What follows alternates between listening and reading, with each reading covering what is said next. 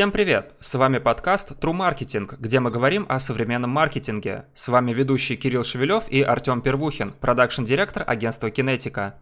Всем привет! Привет, Артем, расскажи, пожалуйста, о чем сегодня у нас пойдет речь.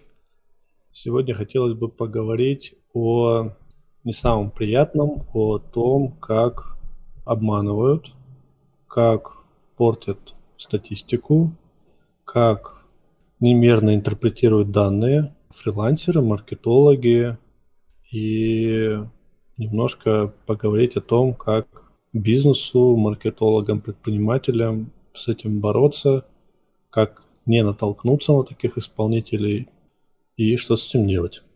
Скажи, а вот как ты считаешь, почему в принципе такие обманщики существуют в данной сфере?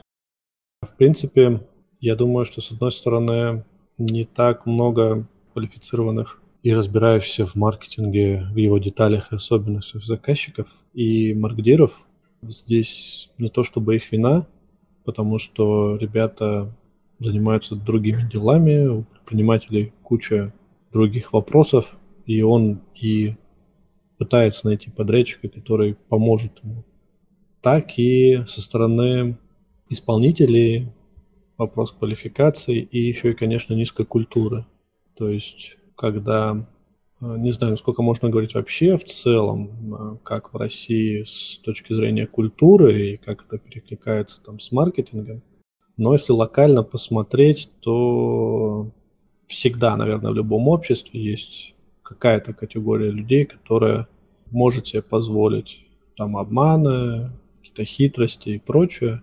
И вопрос, как это меняется и с какой скоростью это меняется. Наверное, мне кажется, это вопрос каких-то десятилетий. То есть у нас вроде бы сфера диджитальная, современная, технологичная, а люди, они меняются фундаментально только поколениями. И я вижу, что движение в этом плане, наверное, идет, поскольку те самые десятилетия уже могу так отмерять, потому что там, больше 15 лет, да, я занимаюсь а, маркетингом, рекламой. И, но на самом деле много мы встречаем. Почему я об этом могу говорить смело? Потому что мы каждый день получаем проекты на аудит, и до сих пор нас не перестают удивлять подрядчики, фрилансеры, которые а, ведут а скорее не ведут рекламные кампании. Ну и, конечно, это когда человек ни в чем-то не разбирается, он старается оплатить как можно меньше. Наверное, многие сталкивались с э, горе-строителями, которые а, недорого и плохо делали, и потом-то все переделывать, кучу нервов, времени. И когда ты уже ошибся, второй раз тоже понимаешь, что за что нужно доплачивать. И почему так происходит первый раз, ты не понимаешь, почему разница в цене. И потом со временем на своих или чужих ошибках, конечно, чаще всего на своих, понимаешь, за что. Причем любопытен мне тот факт, что человек, ну, сам не делает какую-то услугу там, ниже прайса и так далее, а ищет подрядчика, чтобы он сделал это.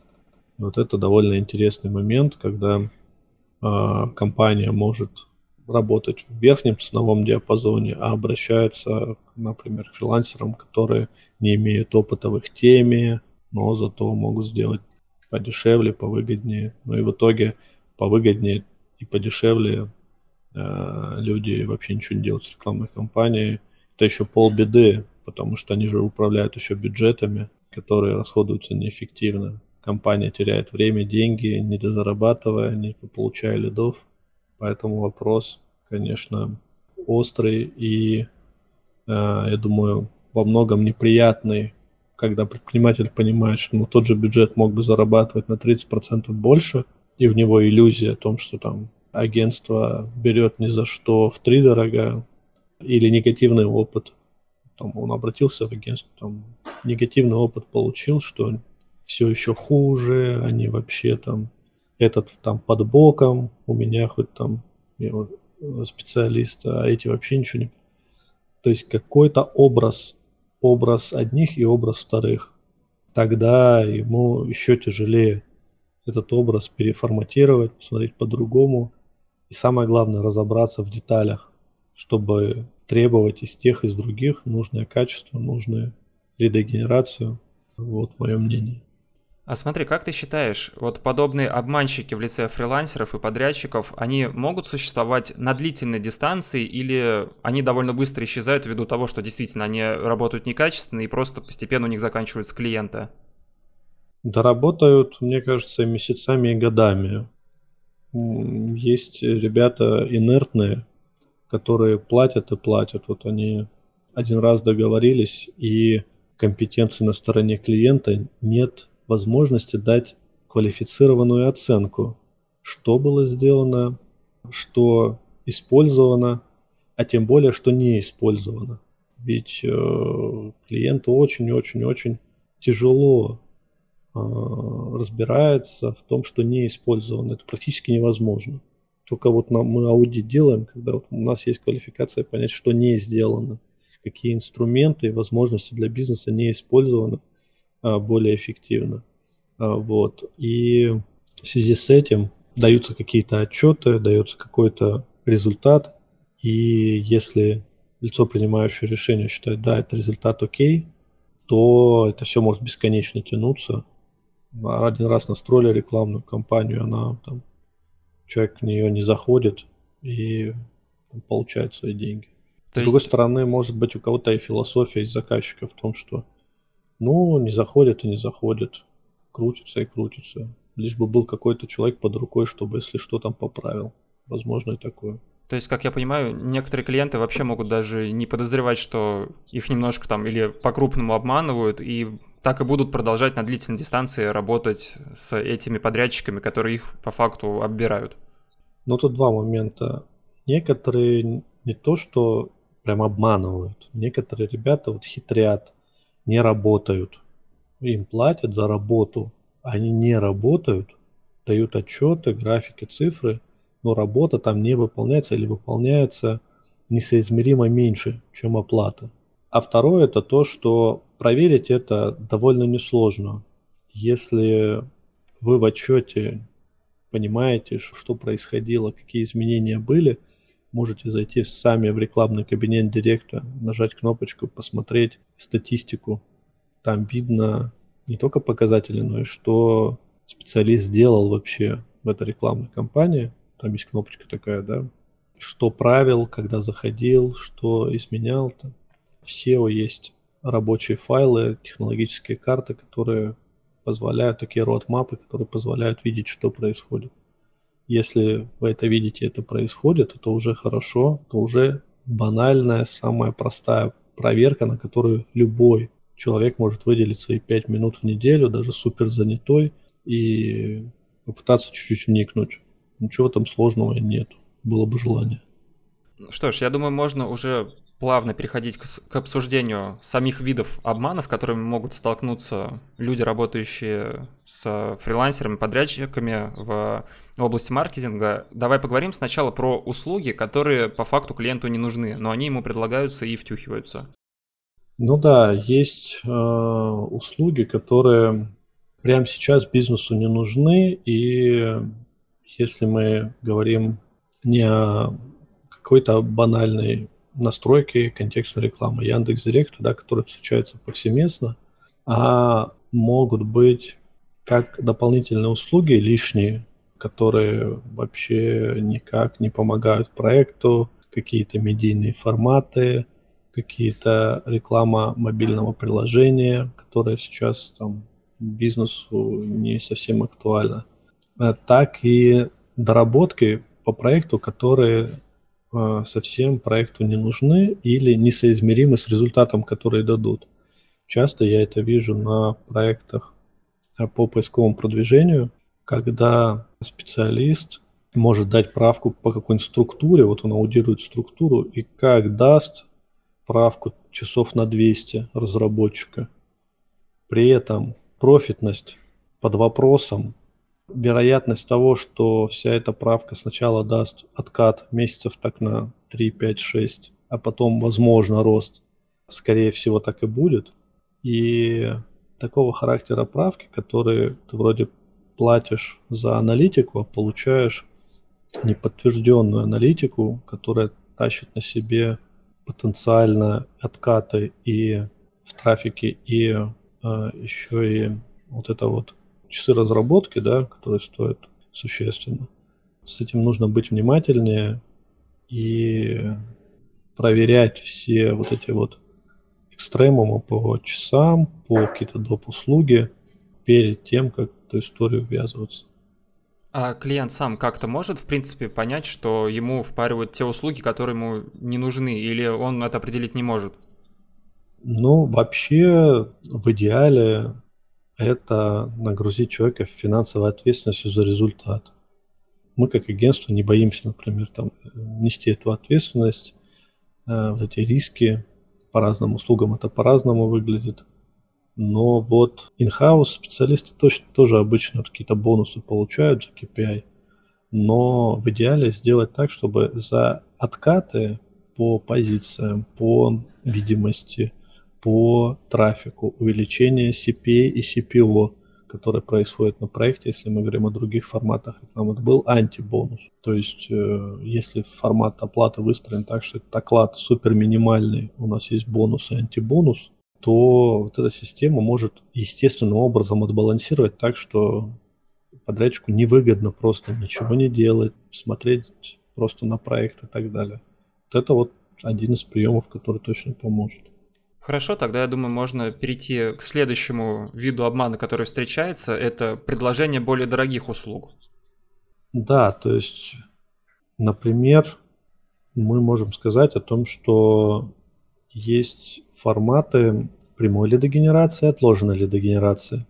Каждый канал какую-то выполняет свою работу, и он определенным образом работает. Кто-то работает на ласт-клике и дает конверсию сразу на готовом имеющемся горячем спросе. А какие-то каналы работают на отложенном спросе, какие-то работают просто на пиар, на знание о бренде, наращивают top of mind и так далее. Вот общий медиамикс, он может быть по сути любым и выполнять задачу бренда. Но есть э, истории, например, когда специалисты или там небольшие агентства зашивают только маржинальные услуги. Вот, например, к маржинальной услуге относится медийка. У нее действительно высокие комиссии мы получаем. И при прочих равных, например, выгоднее было бы рассмотреть а, ретаргетированные lookalike компании, к примеру, в каналах, которые позволят увеличить уже активную конверсионную аудиторию, а ему предлагают какие-то медийные форматы, какие-то SMM, эти карточки, которые никто там не смотрит, введение SMM, потому что вроде как все так делают. Получается, есть коллективное бессознательное, а у нас здесь маркетинг бессознательное. То есть все друг у друга копируют какую-то фигню.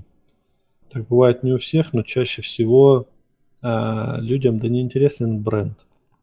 Им, им вообще плевать на соцсети бренда, если это не какие-то топовые, узнаваемые, которых там пересчитать можно. В среднем соцсеть какого-нибудь там завода или очень небольшого, небольшой организации, да, никому не нужна. И вот так как критерии оценки здесь очень расплывчатые, никто не говорит, сколько лидов ко мне пришло там с Инстаграма а, в этом месяце. Кроме сфер, где это там бьюти-сфера, там цветы, наверное, это там сфера питания. Ну, есть ряд сфер, где этим органично. Но для остальных нужно внимательно посмотреть, мы это делаем, чтобы заниматься лидогенерацией, или мы это делаем, потому что все так делают, вроде как надо так делать, и на дистанции это бесперспективно. Смотри, а вот такой вид обмана, как предложение более дорогих услуг, он не может упереться в бюджет заказчика. То есть, смотри, если, например, у меня ограниченный бюджет, и тем более, если он небольшой, то, в принципе, я больше, например, больше денег выделить не могу, то вот эти более дорогие услуги, они будут по количеству меньше, чем э, список услуг, которые действительно мне бы подошли и были бы более дешевыми. И не получится ли так, что подрядчик в рамках этого бюджета сделает более дорогие услуги, выполнит, которые мне малоэффективны, я просто от него уйду.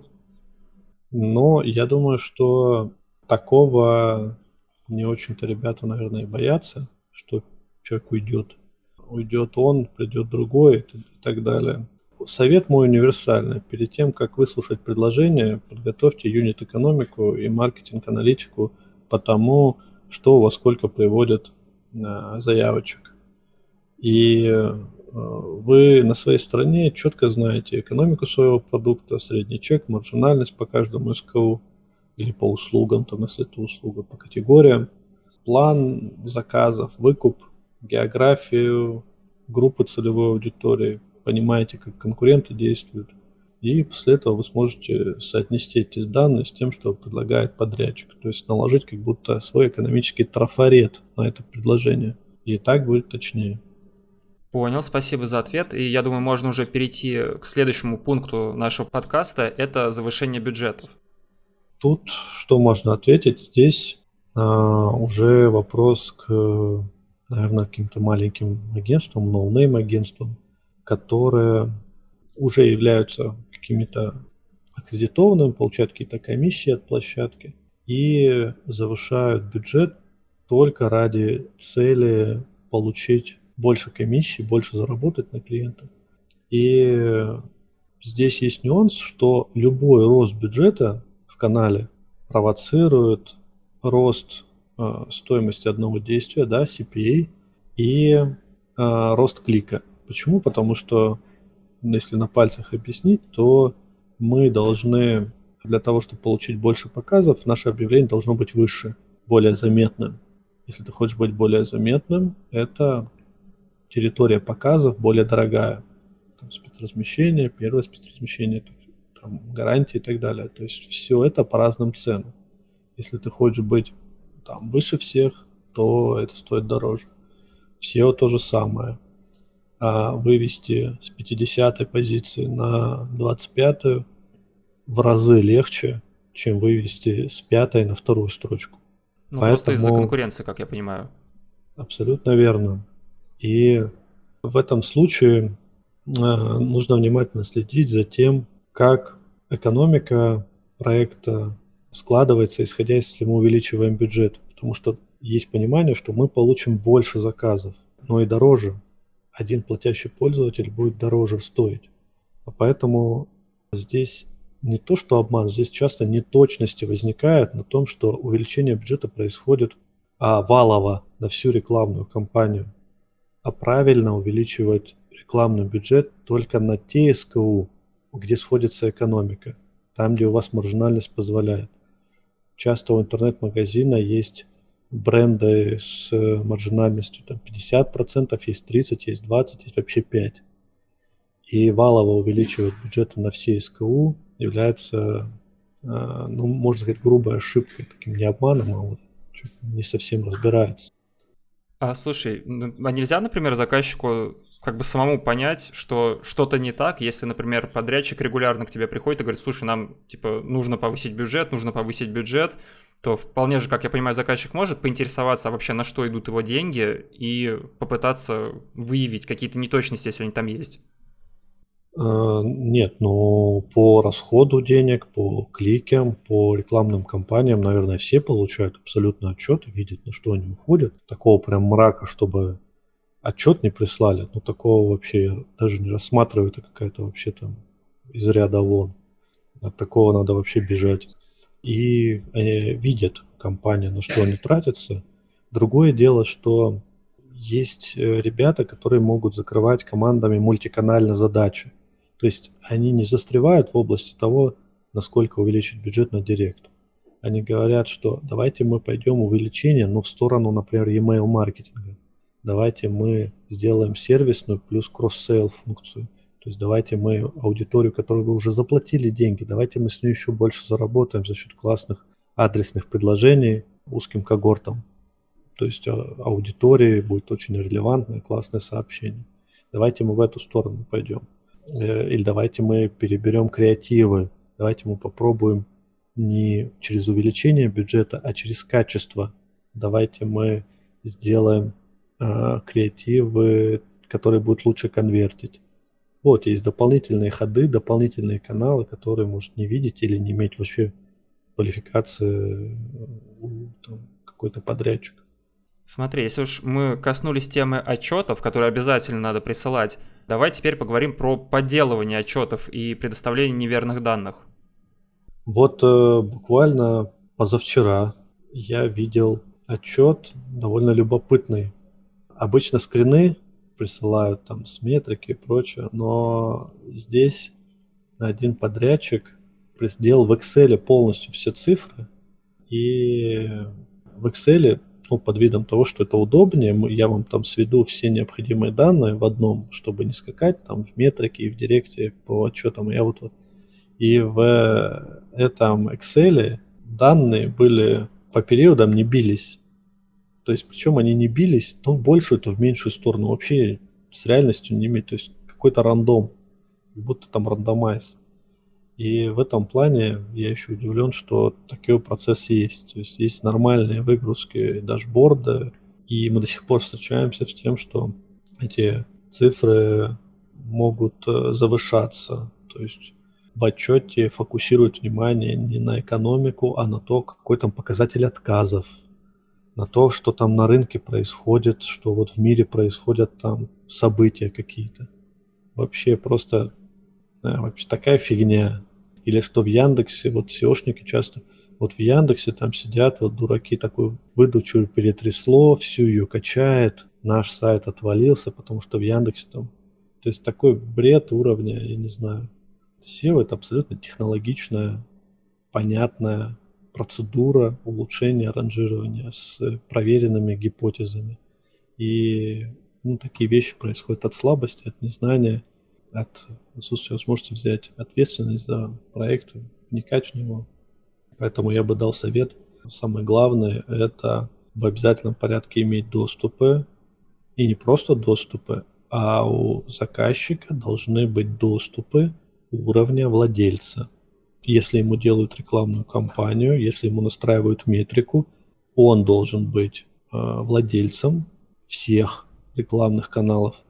А вот тот, кто ему делает, он должен попросить себе выдать доступ. Мы так делаем. То есть у нас клиент всегда владелец. Мы заходим, сами себе выдаем гостевой доступ, и клиент в любой момент ну, меняет пароли и в любой момент может удалить нас, да, сменить подрядчика. То есть у него эта возможность должна быть, это абсолютно нормально.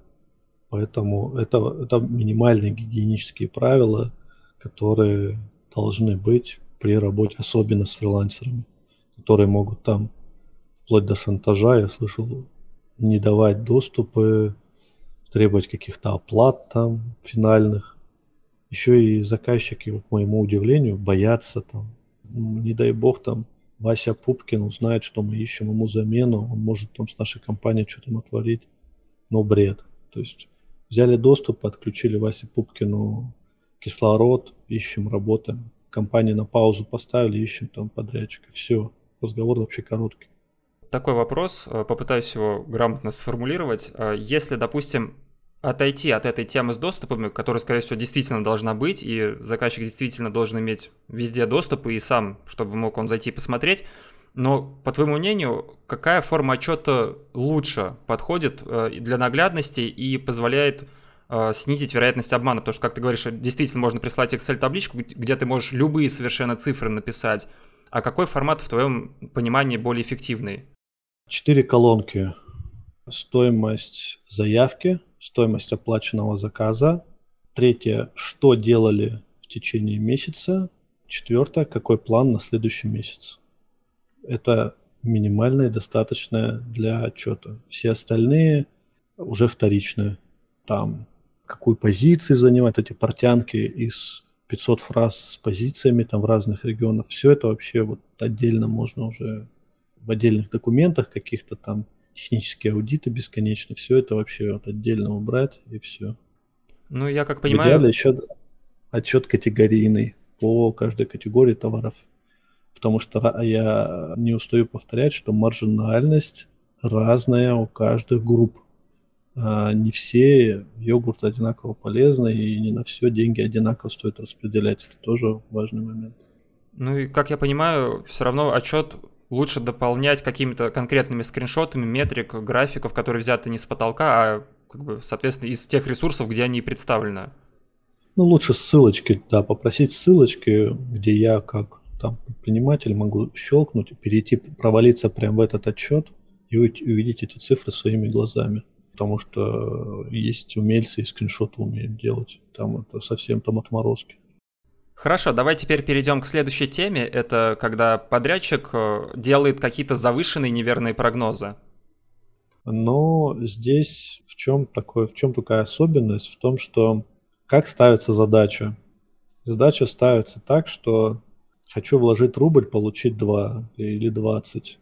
Где бы найти мне такого бедолагу, который согласится на это и поверит в мой бизнес точно так же, как я верю в него? Утрировано, конечно, но есть такое о том, что цифры берутся вообще с потолка. Вот эти вот ребята, которые я хочу удвоить свой бизнес до конца года или в течение года. С точки зрения житейской мудрости, молодец, что хочешь развиваться, расти в два раза, пять раз, здорово. С точки зрения ресурсов, которые на это выделяются, чаще всего там они не соответствуют тем требованиям, которые человек хочет. То есть нельзя за 100 тысяч рублей отвоевать половину рынка и удвоиться. Поэтому здесь на любой спрос найдется предложение. И на неадекватный спрос тоже найдется предложение. Проблема только в том, что он тоже будет неадекватное. Поэтому это, это встречается вообще везде, повсеместно. Потому что человек приходит не за консультацией, а потом за услугой. И вопрос формулирует свой сразу. Хочу вот так-то. Мой идеальный, идеальный, конечно, результат. И если он выбирает по цене, то обычно, если люди уже это делали, они понимают, сколько это стоит, у них есть статистика, у них есть такие проекты, они понимают, сколько будет стоить. Когда человек не делал, он пытается точно так же оптимистично посмотреть на свои ресурсы, на свои возможности и сказать, да, я все сделаю, все будет супер. Если ты хочешь 100 лидов в день, я буду стараться делать 100 лидов в день за твой бюджет. По сути, он догадывается, что это нереалистично, но хочет вместе с клиентом это верить. К сожалению, здесь история с тем, что сказать, ну хорошо, получишь премию, только если мы достигнем такого-то результата, с вероятностью 99% он, он не получит премию, вы результат, э, и это вот этим и закончится. Потому что рынок все расставляет на свои места. Цены придумывает там не агентство, не человек, а рынок. Потому что, например, и в Медике, и в Таргете, и в контексте стоимость клика формируется исходя из того, какие бренды готовы платить за эту аудиторию какую цену. Принцип аукциона. Кто больше готов платить, тому идут показы и клики. Поэтому чаще всего здесь, помимо того, что каких-то базовых вещей, что нужно ставить сначала небольшие цели, их уметь достигать, потом увеличивать и так далее, нужно еще и понимать, что конкуренция с каждым днем больше. Ряд бизнесов не могут уже, в принципе, заработать в плюс с первой сделки.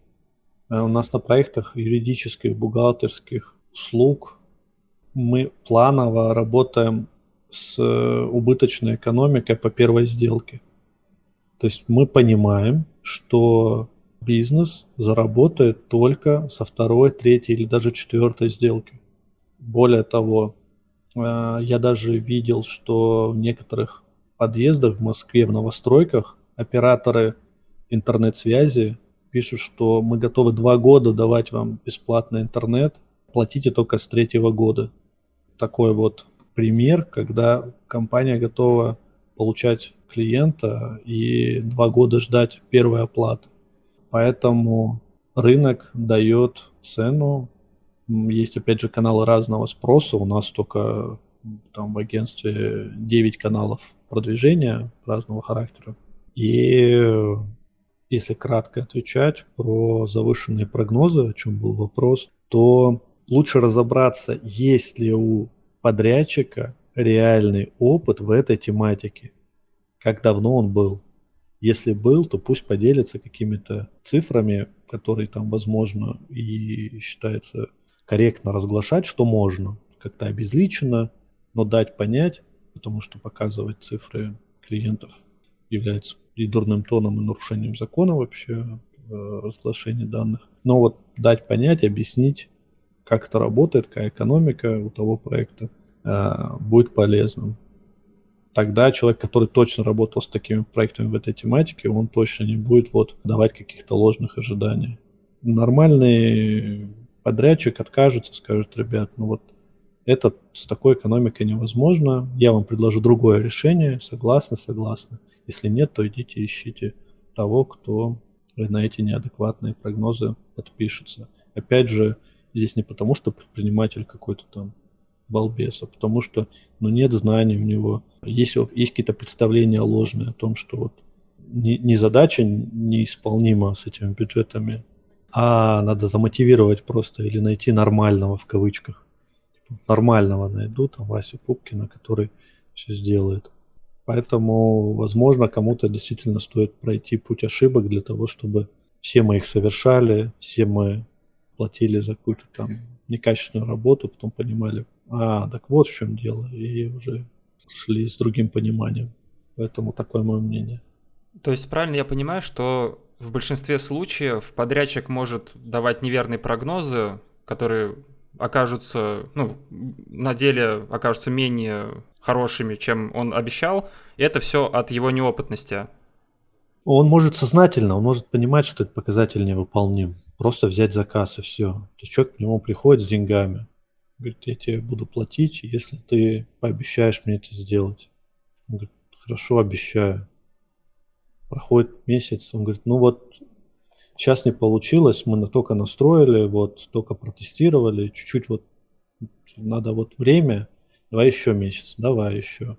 То есть он понимает, но пришел предприниматель с деньгами и готов платить. Если он не заплатит ему, заплатит кому-то другому, поэтому всячески будет выворачиваться, понимая, что это невозможно. Поэтому предпринимателям могу только посоветовать ввести вот такие вот штрафные санкции. Это сильно просеет количество желающих, которые будут подписаться на это. Ну, желательно, чтобы не до нуля, конечно, просеяло. Тогда лучше переформулировать задачу, наверное. Спасибо за ответ. А, давай уже перейдем к последней теме на сегодня. Это трата бюджета на других клиентов. Но это вообще такие маргиналы маркетинговые. Я, кстати, честно, я, сожале... я, я не понимаю, как такое вообще может происходить, из-за чего. К, сожале... к сожалению, я видел это своими глазами. Это ребята, которые готовы на все, готовы ко всему.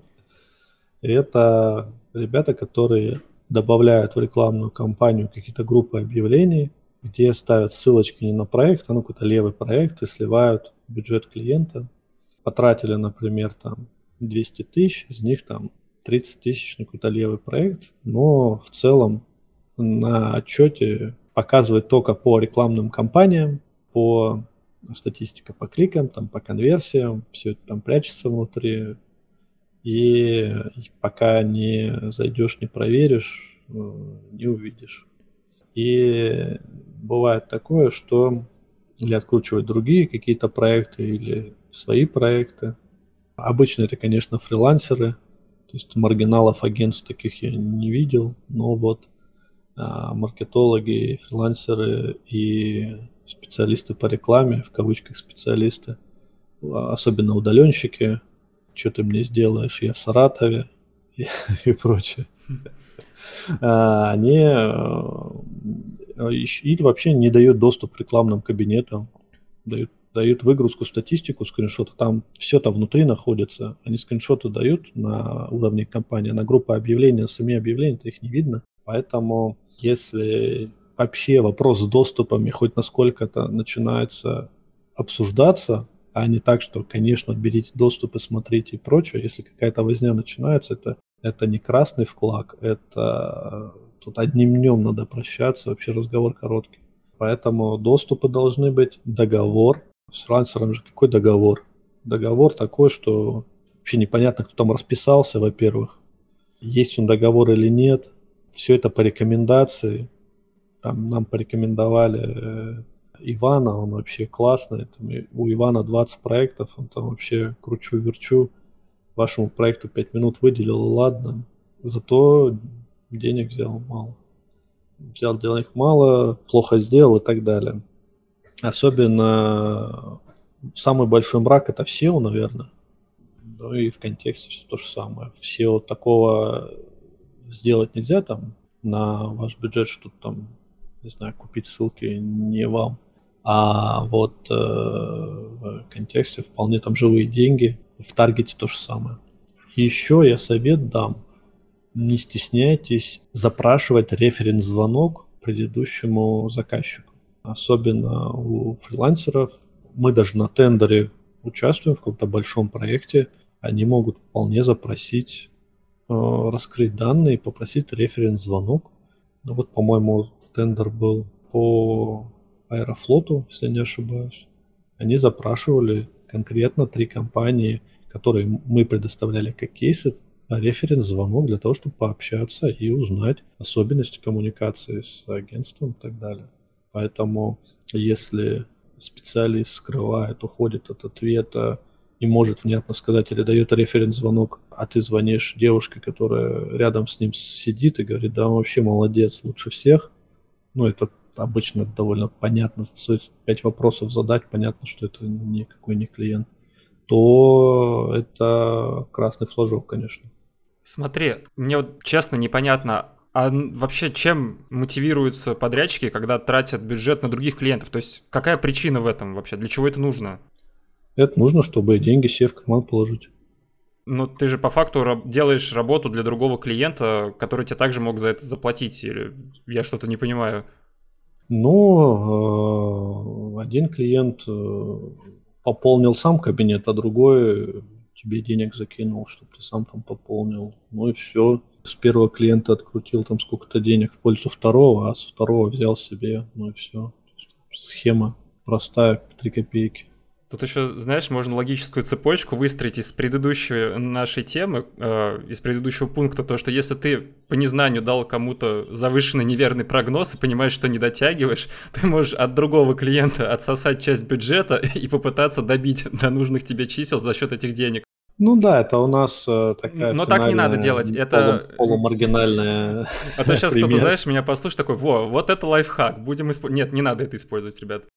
Есть еще когорта клиентов, которые думают, что мы сейчас все в договор впишем. Вот вообще.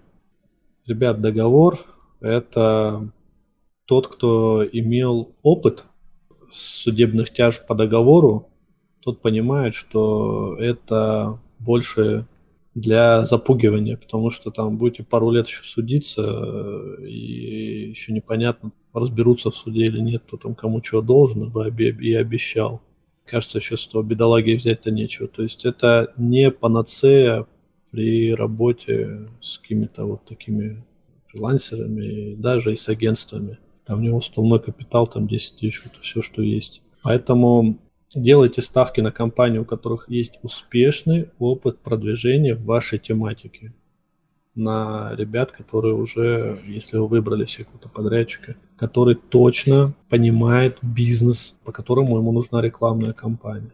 Может показать кейсы и рассказать о них. И, конечно же, самая финальная моя рекомендация – изучайте матчасть. Понятно, что лень, понятно, что много других дел. Выделите в пятницу себе два часа, там, в начале рабочего дня, в конце рабочего дня выделите два часа, чтобы на примерах своей же рекламной кампании разобраться. Вот как будто вы хотите стать специалистом по SEO, и есть курсы, конечно. Вот я советую на своем же примере, своем же проекте задавать вопросы, читать материалы авторов, которые имеют практику. Я на канале uh, True Marketing в Телеграме тоже даю много всяких разных советов. Можно на него подписаться. Вообще много разных каналов. На Ютубе полно. Есть ребята, которые хорошо умеют объяснять.